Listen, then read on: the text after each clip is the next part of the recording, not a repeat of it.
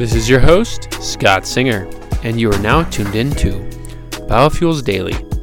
It is Monday, March 2nd. A photon checks into a hotel and is asked if he needs any help with luggage. He replies, Nope, I am traveling light. Now to today's top stories. Our first story today comes out of Thailand. In Thailand, Advanced Biochemical has boosted production of bio based epichlorohydrin at its Map Ta Phut facility by 20,000 metric tons per year.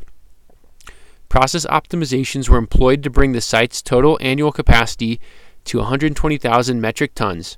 The addition of recycling technology has also lowered waste generation, the company says. We are grateful to the Industrial Estate Authority of Thailand, who granted permission for this capacity increase at our plant, Masaki Takahashi, managing director at Advanced Biochemical, said in a press statement. We provide the most sustainable ECH on the market, and demand for it continues to grow. We are glad that we can continue to serve downstream users around the globe who are committed to sustainability. Advanced Biochemical is a wholly owned subsidiary of Vinythai. Viney Thai, sorry. Our second story of the day comes out of California. In California, beverage giant PepsiCo is trialing the use of molded pulp material to replace the plastic rings used in distribution of six packs. The company will replace the plastic rings on 7.5 ounce packages of Pepsi and Sierra Mist for four weeks in the Sacramento area. While the traditional plastic rings are recyclable, the molded pulp replacements are recyclable, compostable, and biodegradable. This test is just one of many that will ultimately help us scale solutions to achieve these goals. Emily Silver, Vice President of Innovation and Marketing Capabilities at PepsiCo, Beverages North America told Food Navigator USA. In Sacramento, we will be testing for benefits and drawbacks of each option, including functionality. It's important that the functionality of the options are at parity with our current plastic six pack rings. The insights we gain from this market test will be used to inform our long term strategy. Our third and final story of the day comes out of the Netherlands. In the Netherlands, researchers at Wageningen University and Research have harvested the first beans from experiments with the cultivation of string beans on artificial Martian and lunar soil. What makes this experiment so special is that part of the crop is fertilized with human urine in the form of struvite. A total of 60 pots were filled with artificial lunar and Martian soil, as well as controlled samples of normal earth or potting soil. The pots were filled with either 250 grams of potting soil or 750 grams of fake lunar or Martian soil, and 250 grams of water.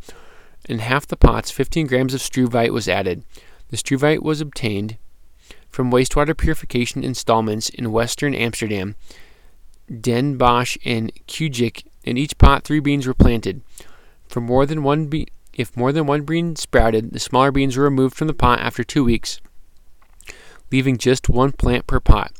The plants are automatically watered daily and kept under greenhouse conditions with a pleasant 20 degree temperature during the daytime and 18 degrees at night.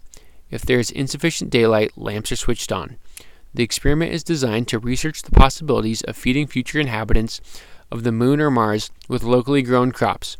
Scientist Wieger Wamelink Link af- said that after a few experiments, we now know how to do this, but simply getting plants to grow is not enough. We need to use urine and feces produced by astronauts to fertilize the plants. During the experiment, the length of the, the length of the plants was monitored.